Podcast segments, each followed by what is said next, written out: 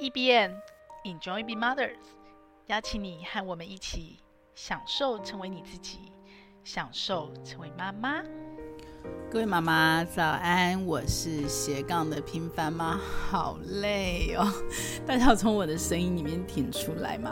啊、呃，这一阵子真的是非常非常的操哦，一波未平，一波又起。那没有任何的埋怨，因为这是我自己选择，自己负责。但是。回到了职场，要斜杠还真不是那么容易哦，必须有一些取舍。那到目前为止，我都还在烧稻草，还在解决旧的问题。那虽然嗯没有放弃哦，就是边解决旧的问题，边回头一直想办法去找新的机会哦。可是还是很辛苦，也因为这样子，本来自己。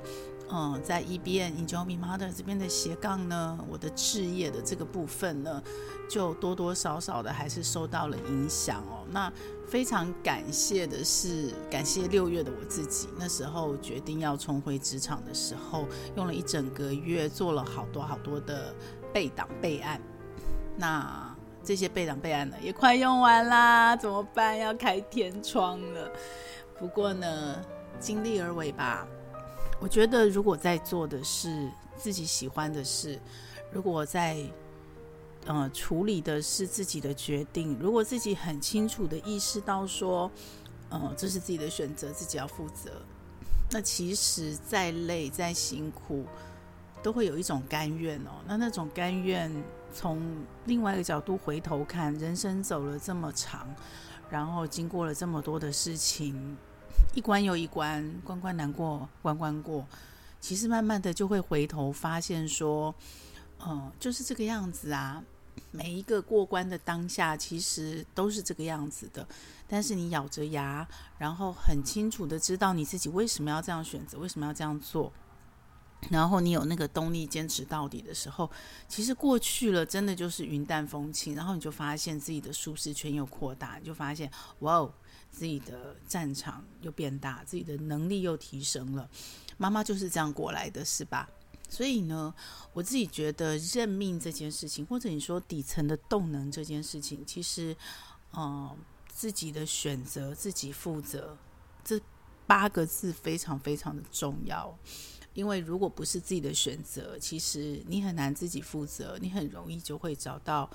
很多的推诿卸责的理由，那事情是这样，人生是这样，其实我觉得关系也是这样。所以今天我们要来聊一下，呃，这关系里到底有没有对不对这件事情。其实这个题目也是呃备存的题目，我已经忘记当初为什么会顺手写下我要录这一个题目了。但是这个题目其实是我长期以来思考很久很久的事。我相信很多的妈妈都听过，或者是说，当你决定要开始建立自己的一个亲密关系的时候，其实都意识过，也被教育过或引导过，关系里面没有对错。对吧？这句话大家听过吧？关系里面没有对错，但是关系里面真的没有对错吗？我是碰到一个大是大非、是非分明的老公哦，所以相较于他的原生家庭、他的成长背景跟他所有的价值观，他的是非是非常分明的，所以他很多的选择对跟错是非常分明的。那有时候我觉得是幸运，因为如果我也是一个是非分明、对错分明的人，我觉得我们可能很早就冲突了。很多时候，很多的事情可能没有办法像现在这样解，我们也可能不会牵手到现在哦。所以，从某一个角度来讲，我其实觉得，本来我们认知谈恋爱的时候就是互补的嘛。但互补，呃，在谈恋爱的时候容易互相吸引，可是结婚之后其实很容易互相冲突。那关系里到底有没有对错这件事情？对于人生的大是大非、是非这件事情，我们似乎在互补这边是冲突大于互相的包容的，因为这是一个价值观的选择。但是这件事情也是最近这一两年，我们才慢慢的意识清楚到，哦，原来你的是非这么分明，然后，哦原来在。你的眼中，我们是没有是非的。我，我们家是没有是非的。我们的是非是这么的模糊。可是我觉得也还好，是在我五十岁的时候，我们终于意识到，我们也终于开始讨论比较深层内在的这个部分的问题。因为这个时候的我已经不是二十岁、三十岁的我了。那时候的我，如果年轻，我可能很容易被说了以后就没有自信，我很可能就开始自我怀疑。那你说现在没有自我怀疑吗？当然过程中也是有的，可是我相对有自信了，我相对认识自己，我也相对的诚实面对自己，我也不断的在思考，在和另一半的互动过程中，在所有的人际互动中，我不断的在观察我自己，观察我的原生家庭，观察。嗯，这所有一切的一切，我觉得或许正是那个没有是非对错，我所谓的黑跟白两端极端的那个端点中间的灰色，我真的我的个人人生价值观，我觉得人生大部分就是中间那块灰色，有人深有人浅，有人是铁灰色，有人是淡灰色，有人接近白色，不管什么颜色，人生就是在灰色中，你要去做所有的权衡取舍。所以，那极端的黑跟白不是没有，我也不是没有到过。嗯、很小很小的时候，我我老爸就跟我讲中庸这件事情哦。那也因为这个中庸的思想，他始终没有跨越到极端的黑跟白的顶点。那我做了跟他不一样的选择，一来可能是因为我遇到了我老公，那二来是我自己的人生，呃，在我的经历里面也不断的在突破，我可能不够认命，所以呢。我都碰过那极端的黑跟白，但是当你碰过那极端的黑跟白，再回头去看待所谓的我老爸小时候告诉我的中庸，所谓的呃灰色，你就会有不一样的心境，完全不一样的诠释。所以现在五十岁的我，对于别人对我任何的评价，包括我老公所谓的没有是非，我就不会这么的一开始就。因为别人的评价而被影响，或是自我怀疑，会先回头想想，哦，有是非没有是非，这是怎么回事呢？那有对错又怎么回事呢？我开始，哦，会不会太晚了？五十岁有自己独立思考的能力哦。那到底是非这件事又是怎么回事呢？嗯、当然人生不能没有是非，没有是非真的会很多事搞很杂。但是他所谓的没有是非跟我听到的没有是非，这又是怎么回事呢？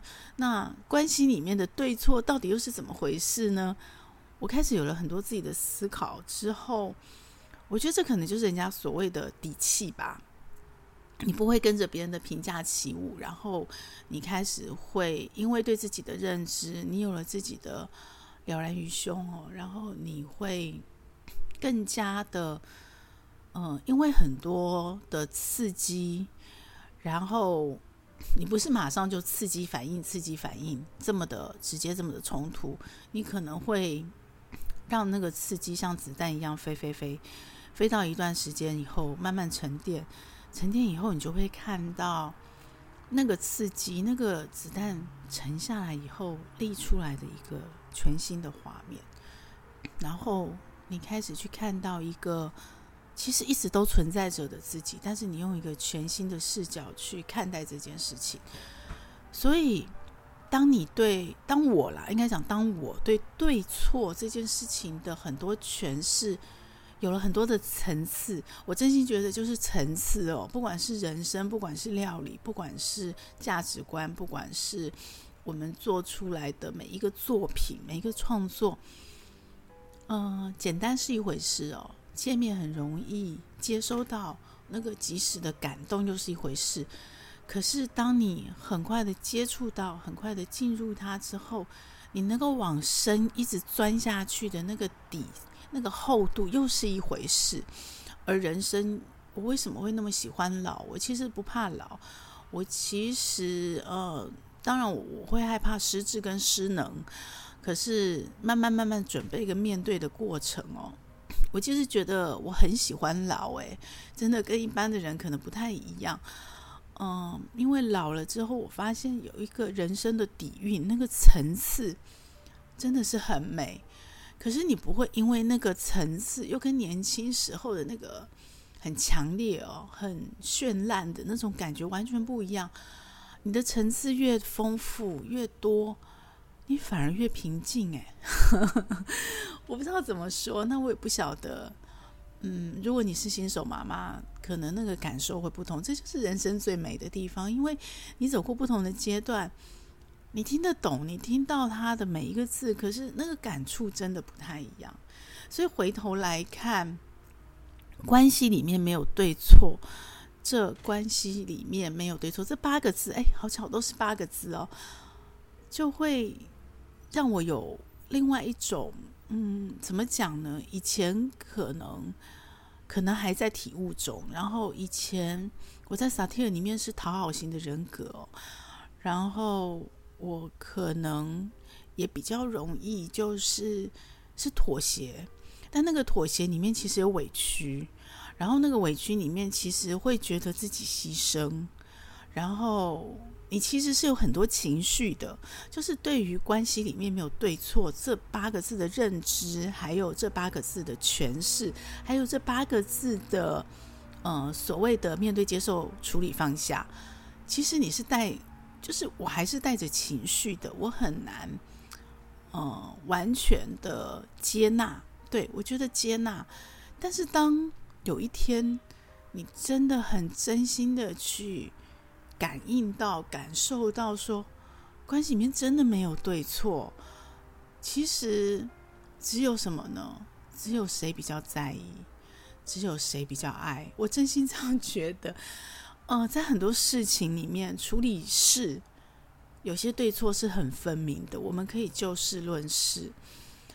那关系里面很多事情真的很难。很分明的对错，有时候就算真的有一个绝对的对错，我是学新闻的，新闻相信的是有一个绝对客观的真实。虽然每个人看大象，在不同的角度，你会看到不同的大象，然后我们去拼凑出一个我们所谓的大象，可是都还是会有落差。但是新闻是相信有一个绝对的真实的，这件事情是。我的底层价值观吧，但是，但是对事情有这么一个绝对的真实跟对错。但我们去看大象，从不同的角度去看这个诠释，不就是因为我们是人吗？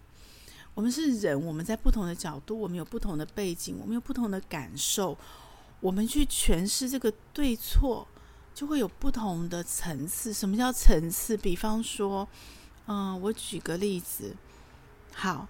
我们最容易起争执的夫妻之间回家，两个人都很累哦，尤其是现在大部分是双薪家庭，很累。然后，如果就事情来讲，我们分配好了，两个人家务分工是你要倒垃圾，结果你没倒，你没倒，可能刚好家里，嗯，我想个情境哦，假设有宠物，有狗好了，猫比较不会，狗不小心把垃圾翻开了、挖开了、臭了。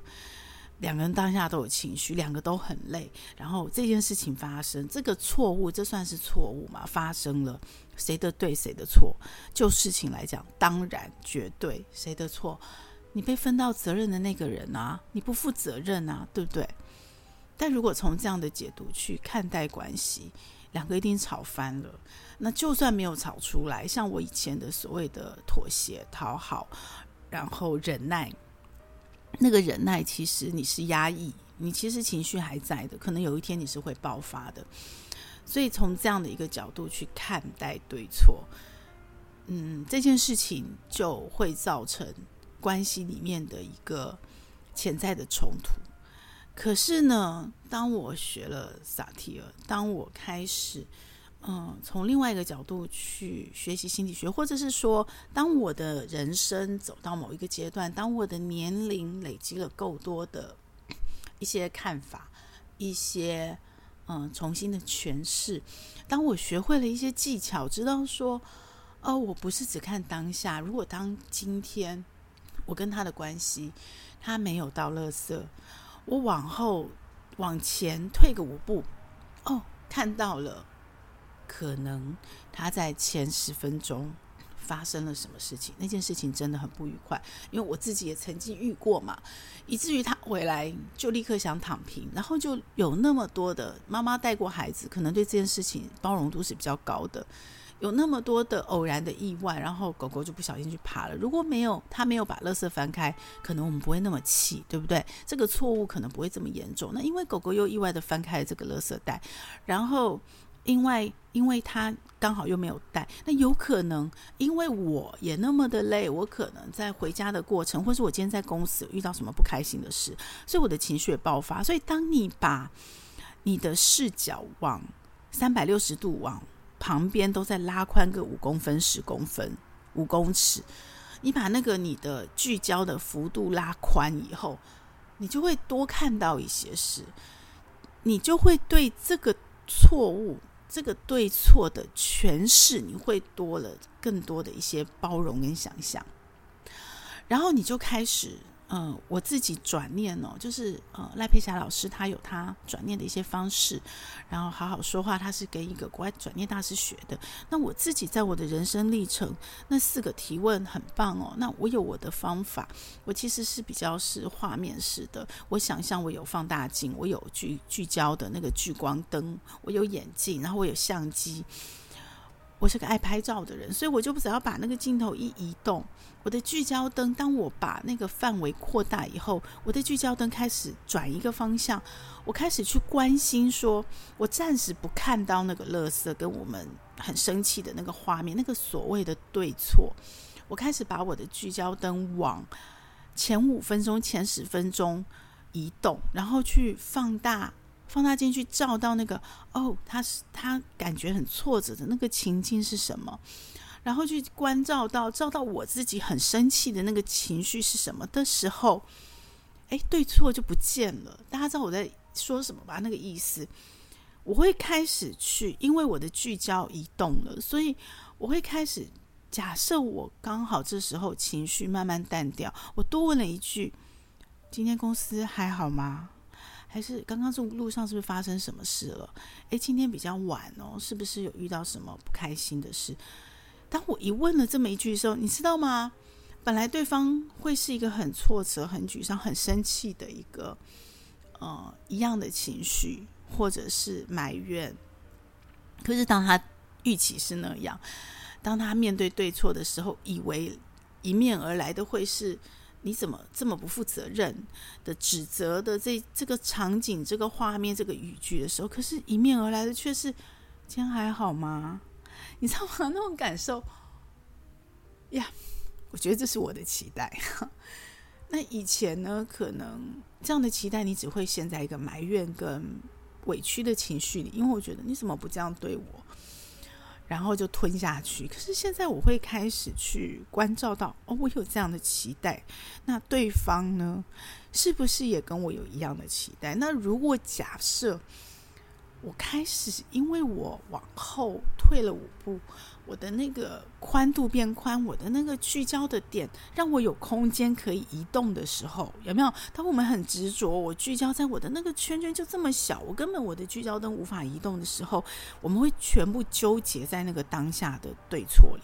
可是当我可以放宽一点，大家跟着我想象那个画面哦，然后当我可以把我的聚焦灯稍微转一下的时候。诶，有可能两个就完全会有不同的感受、不同的解读，我们就从那个点就退出来了。那本来纠结在一起，本来死结打得越缠越紧的死结，有可能就因为这样松了。大家知道我意思吗？那个情绪就消失了，对错也消失了。那为什么你会去拉宽了五公分？为什么你会去把聚焦灯做移动？我真心觉得只有呢。嗯，七个字，在不在意，爱不爱，真的，谁比较在意，谁比较爱，所有的关系都一样。其实不只是亲密关系哦，其实在我们在职场上的关系，我们在人际互动的关系，我们在所有包括亲子关系，我们在面对原生家庭，其实都是一样的。好，那大家想象，当你可以把你的厚度拉宽五公分的时候，可能就会有这么不一样的变化的时候。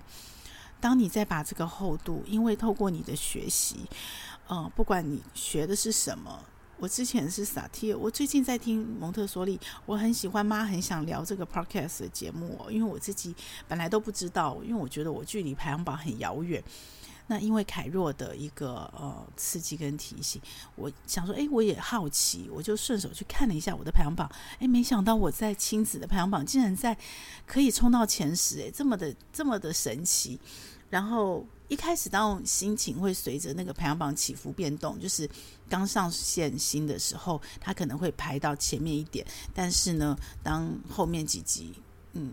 到尾尾声的时候，新节目没上，哎，就掉到二三十一万，它是一个起伏的。一开始还是多少有点波动，可是我也很庆幸，我是五十岁看到排行榜，就像刚刚一样，心情不一样，有没有？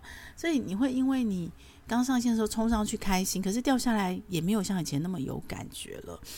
所以呢，我透过排行榜，我不只知道自己有这样的一个哦，可以对自己肯定。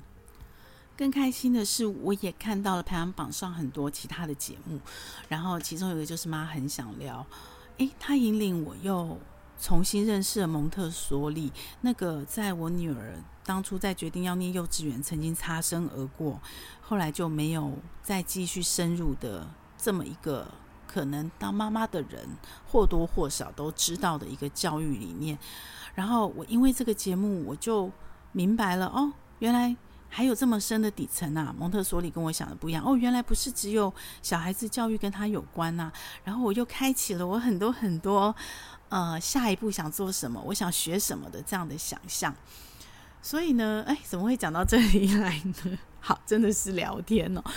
所以拉回来，嗯、我觉得生命很有趣哦。那你会因为你的生命的开展、生命的累积，你会有不同的厚度、不同的见识。那那个东西就叫做。丰富的层次。那于是呢，当我学了萨提尔，我又听了蒙特梭利，然后我可能因为这样的启发，我又学更多的时候，哇！你发现了吗？你的宽度更宽了。你今天看待倒垃圾这一件事情，你不只看到前五分钟、前十分钟，甚至前一天、前三天，你可能看到是前十年、前二十年。你可能看到了一个原生家庭下的受委屈、躲在墙角的小男生，你可能看到了一个，呃，就是很讨厌倒垃圾，甚至于说有可能是，哦、因为小时候爸爸交代倒垃圾或处理什么东西没收好，然后被毒打过的那个很可怜的小男孩，或者是我自己，或者是说，嗯、以前在学校可能有人被霸凌，就是那些东西，你会慢慢的。去看到就挖出来，你知道吗？不用你刻意的用脑袋去转换，用意识去转换。当你多看到了一点点，只需要看到，只需要看到，你就会感受到，然后只需要感受到，你就会开始有了不同的念头、不同的想法。当你把，可我不知道这是不是女人呢，还是天性，还是呃所谓的母性？但我相信这是人性。这是人性，是人共通的。所以，当你多看到了一些故事、一些画面，你开始有了一些情感，你可能就放下了这个眼前的。我们又回到了道乐色，有没有？你放下眼前这个。垃圾的对错，你放下对宠物生气，你放下对你另外一半生气。你看，把垃圾挖出来，其实最最错的应该是那只狗嘛，对不对？可是你爱宠物，而且你的认知会觉得宠物嘛，你跟他计较什么？你怎么教？可是你会气的是那个怎么没有去倒垃圾的那个那个人，那个人不负责任。可是当你再拉宽一点点，哦，看到那个人原来是有这样的委屈，那你把他呃替换，就是你把那个那叫什么啊？换位，换位，换位思考。你想象啊，如果那个委屈的是你呢？哈，如果今天这个责任在你身上，结果你受这样委屈，你回家少做这么件事，就差那么十分钟，狗狗来挖了，因为这件事爆炸了，然后大家变得很生气，这对错变得很鲜明。那如果你换位思考，变成如果是你呢？你你在你在回家途中受那样的委屈，要回家不过沙发上躺一下，迟了这十分钟而已，就发生这么一切的意外。那你会不会希望对方迎面而来的是什么？是追究责任，是看到对错，还是是对你的关怀？那如果你希望对方是对你的关怀，那你对他是不是也是这样子？但是当然，我们从另外一件事后话了，就是有的人是会觉得另外一个层次的委屈是，那我都时常关怀他，我都看到了这些，结果他把他视为理所当然，于是呢？嗯，关系就变得更紧张，这就是另外一个层次了。不过我自己这几年一路走来的那个历程哦，我觉得一来是自己情绪放下也比较平静，二来是人真的是互动的，人真的是互动的。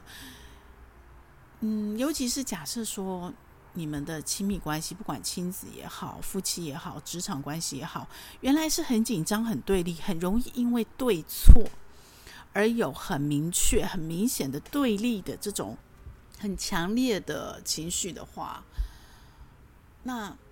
当你把你的视角拉宽，当你看到了更多你原本没有看到的画面的时候，相信我，你的心会跟着改变，而你的改变，你的语气，你的嗯看到的角度，你带给他的感受，其实对方会跟着改变的，对方会真真的会跟着改变的。我很难诠释，但我觉得很神奇，很神奇，就是感觉我好像什么都没有做，诶，但是诶就不一样了。那当然，这个不一样，不必然是我单方面的。我觉得人真的就是互动会影响的。那当然，可能对方也在思考，对方也在学习，对方也因为他自己的历程，他看到了一些本来没有看到的东西，他感受到了一些本来他没有感受到。所以人跟人就这么的神奇，你知道吗？就是那个互动关系，那是一件非常非常非常美妙的事情。这个。我觉得应该是本质上，我很爱跟人互动。其实某一部分我很其实是很内向的，能不要说话，能不要，能不要去社交，能不要能躲在家里就这样抱猫说说话，摸摸猫，然后能安静的看书就最好。其实某一部分是啊，可能是对，就是极端的两端。可是某一部分我又。很喜欢跟人互动，尤其是我，我会害怕那种很多人的场面。我常会觉得在那样的场合，我找不到地方躲起来。对，就是躲在幕后，不是上舞台的那种。但是呢，如果是很多人的场合，我身边有个人，然后可以这样私下一对一很深的接触，或者是说。不管身边有没有很多人，就是那么一个场合，我可以很快速的跟一个人很深的接触，这种互动真的很棒，很棒，很美，很美。我很喜欢这样的人的互动跟接触，所以人跟人是会互相影响的。我觉得这也是，呃，我这一次回职场一个最大的不同。以前也是在带团队，以前也是主管，然后以前也不是那种技巧很成熟，然后。嗯，一样在追 KPI 目标，现在也在追。现在 KPI 目标可能更辛苦、更挑战。但是我看待团队成员的那个感触不一样了。然后，就像刚刚前面跟亲密关系是一模一样的，那个厚度、那个宽度、那个当他迎面而来的一个表情、一个不愿意、一个很大声、一个很强烈的情绪。一个很强烈的抗拒，以前的我会感受到的，跟我会立即反应出来，随之而来的，跟我脑子里有意识用脑袋在思考的那个、那个所有的回应，跟我现在在练习，跟还有、呃，自然而然的出来的一些所谓的我看到的，然后我立刻。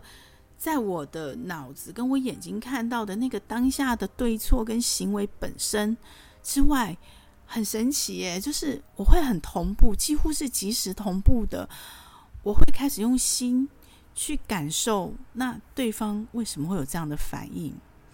然后因为问了这么一句话之后，我就会开始往后退三步，然后把距离拉宽，有没有？然后我就会去看这个为什么。是怎么造成的？我就会开始去想象跟看到更多的画面，然后我自己的语气就会软了，我的委屈就不见了，真的很神奇。我不知道怎么形容，但是这一切这过程就是很神奇，而且我相信它会越来越神奇。所以我慢慢可以去体会跟感受那种所谓的平静是怎么回事。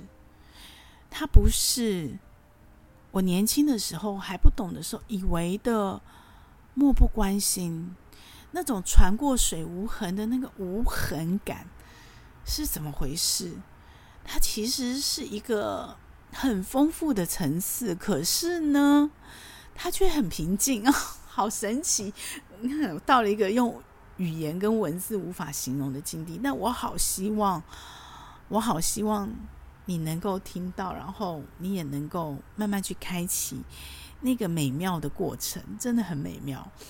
然后，当你累得要死的时候，然后当你哦，我自己的选择，我自己负责，然后我还是撑着。我昨天才跟我女儿讲的，你想要自由，你要先自律。自由是自律换来的时候，对，我要自律，我要做给女儿看，我要自律。然后这是我自己的选择，我自己负责的时候。可是那个底层就是那个很神奇的人跟人的互动，然后那个不止人跟人，甚至当你有了这样的习惯，当你练习很多事情变成自然而然的时候，你自然那么平静，你自然那么宽阔的时候。哎，不止人跟人哎，你人跟宠物、人跟物、人跟事，你就会慢慢往这个方向移动了，很神奇，真的很神奇。好，那我不知道今天这一集对，嗯，好像感觉有点没有组织。可是我其实只是想跟妈妈分享，就是当你纠结在当下，尤其是当下对错的时候，尤其是人跟人的关系的时候，真的关系里没有对不对。关系里只有在不在意跟爱不爱，谁比较在意，谁比较爱，所有的关系都一样。你看，我们回到职场，嗯、呃，不是这样吗？对不对？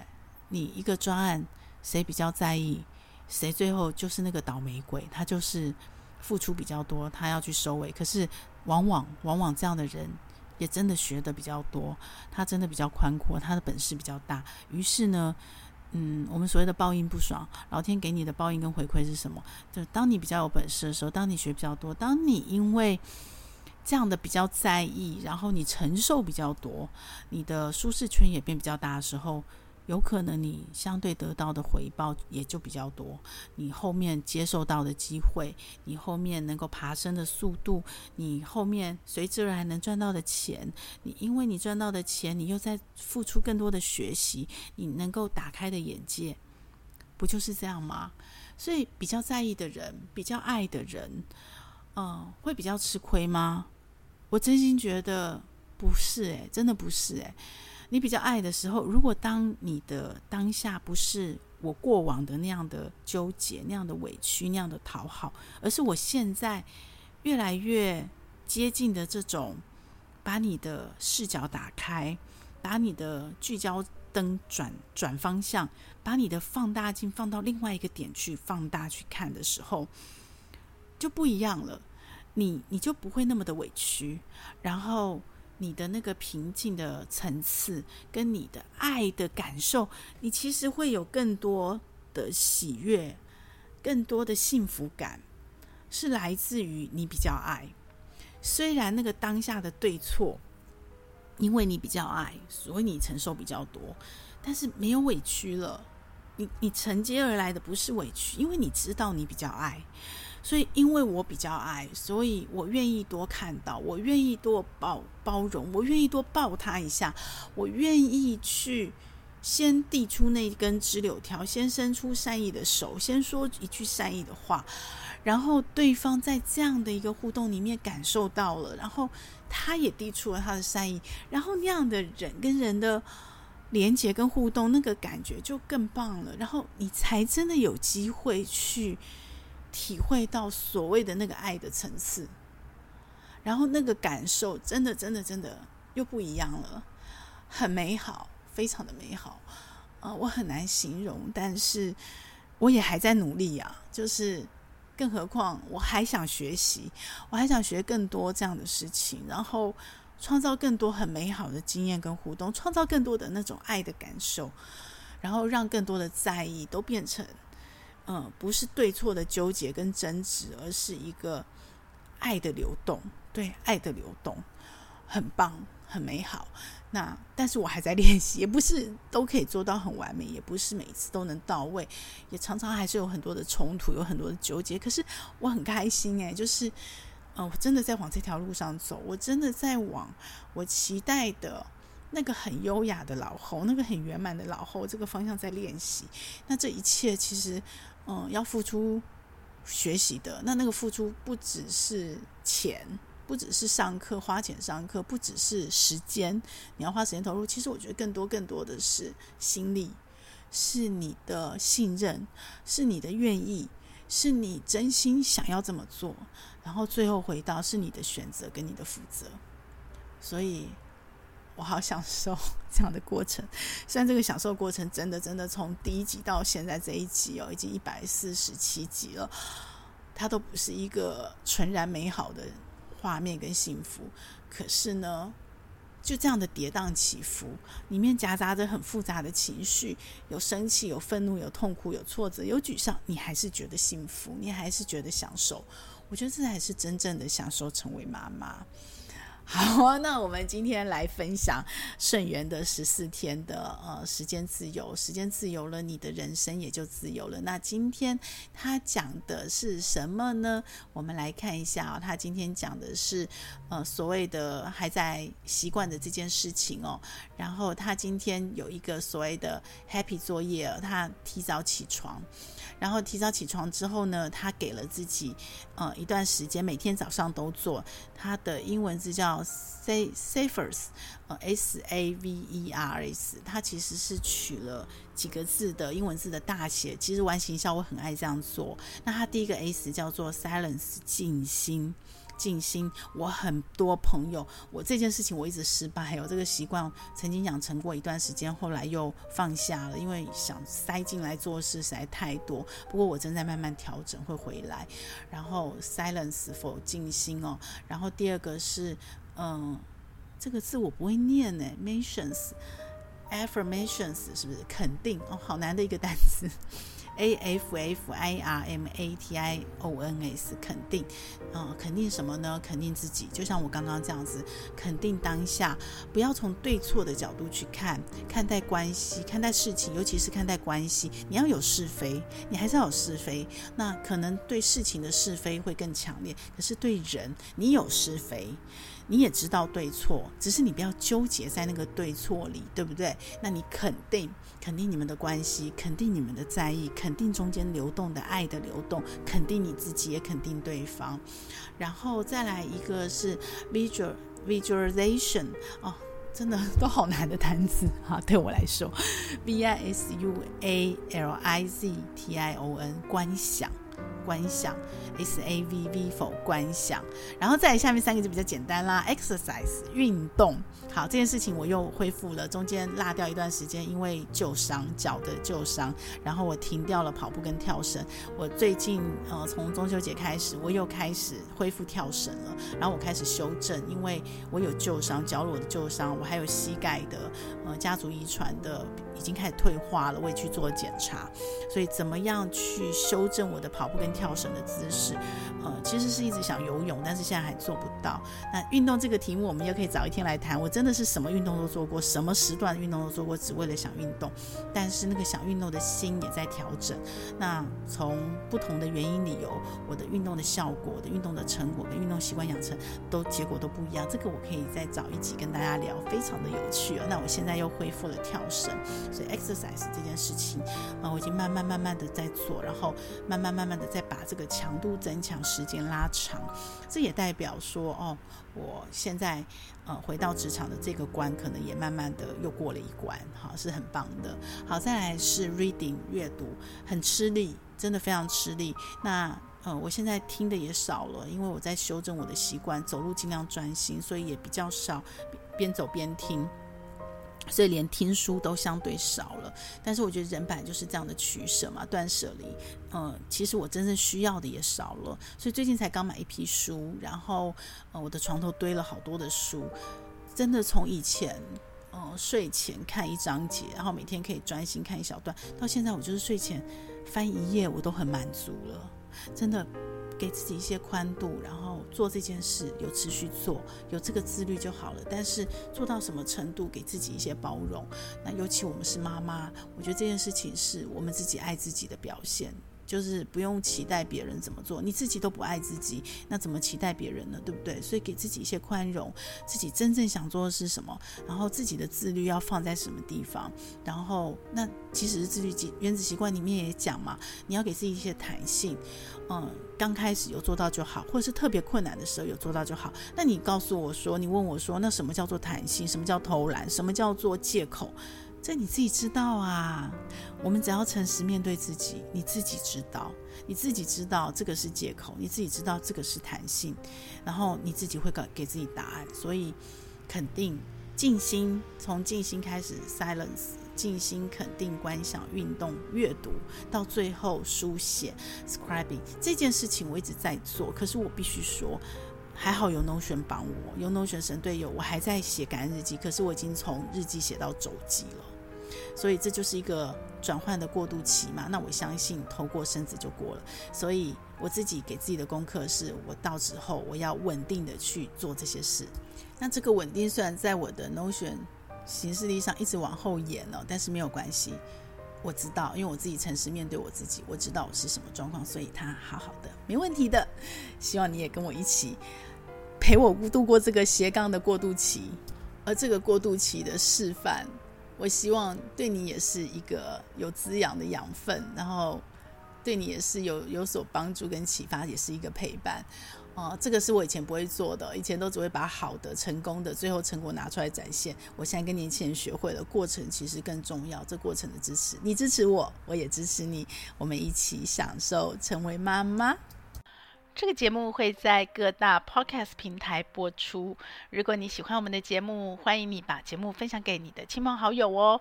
也非常的欢迎你留言告诉我你想听什么题目，告诉我你享受成为妈妈的诀窍。也欢迎你在我们的说明栏有一个连署签名，跟我们一起签名，一起享受成为妈妈，享受快乐，也享受痛苦。让我们一起来享受成为妈妈。